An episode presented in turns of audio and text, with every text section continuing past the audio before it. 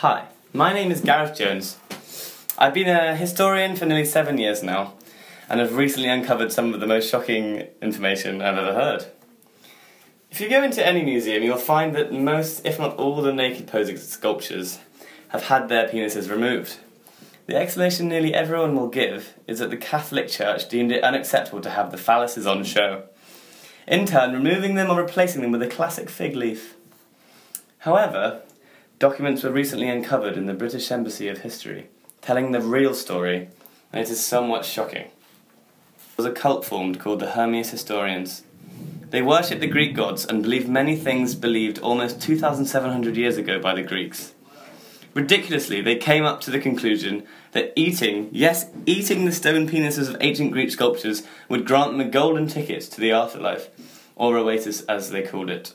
This led to a mass movement of people removing the penises of these sculptures, either Hermes historians removing them for themselves, or people stealing them to sell for ludicrous amounts of money. This led to a mass movement of people removing the penises of the sculptures, either Hermes historians removing them for themselves, or people stealing them to sell for ludicrous amounts of money.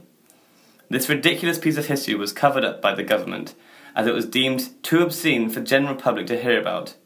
They also feared it would encourage more people to join the cult and cause more damage to other historical artifacts.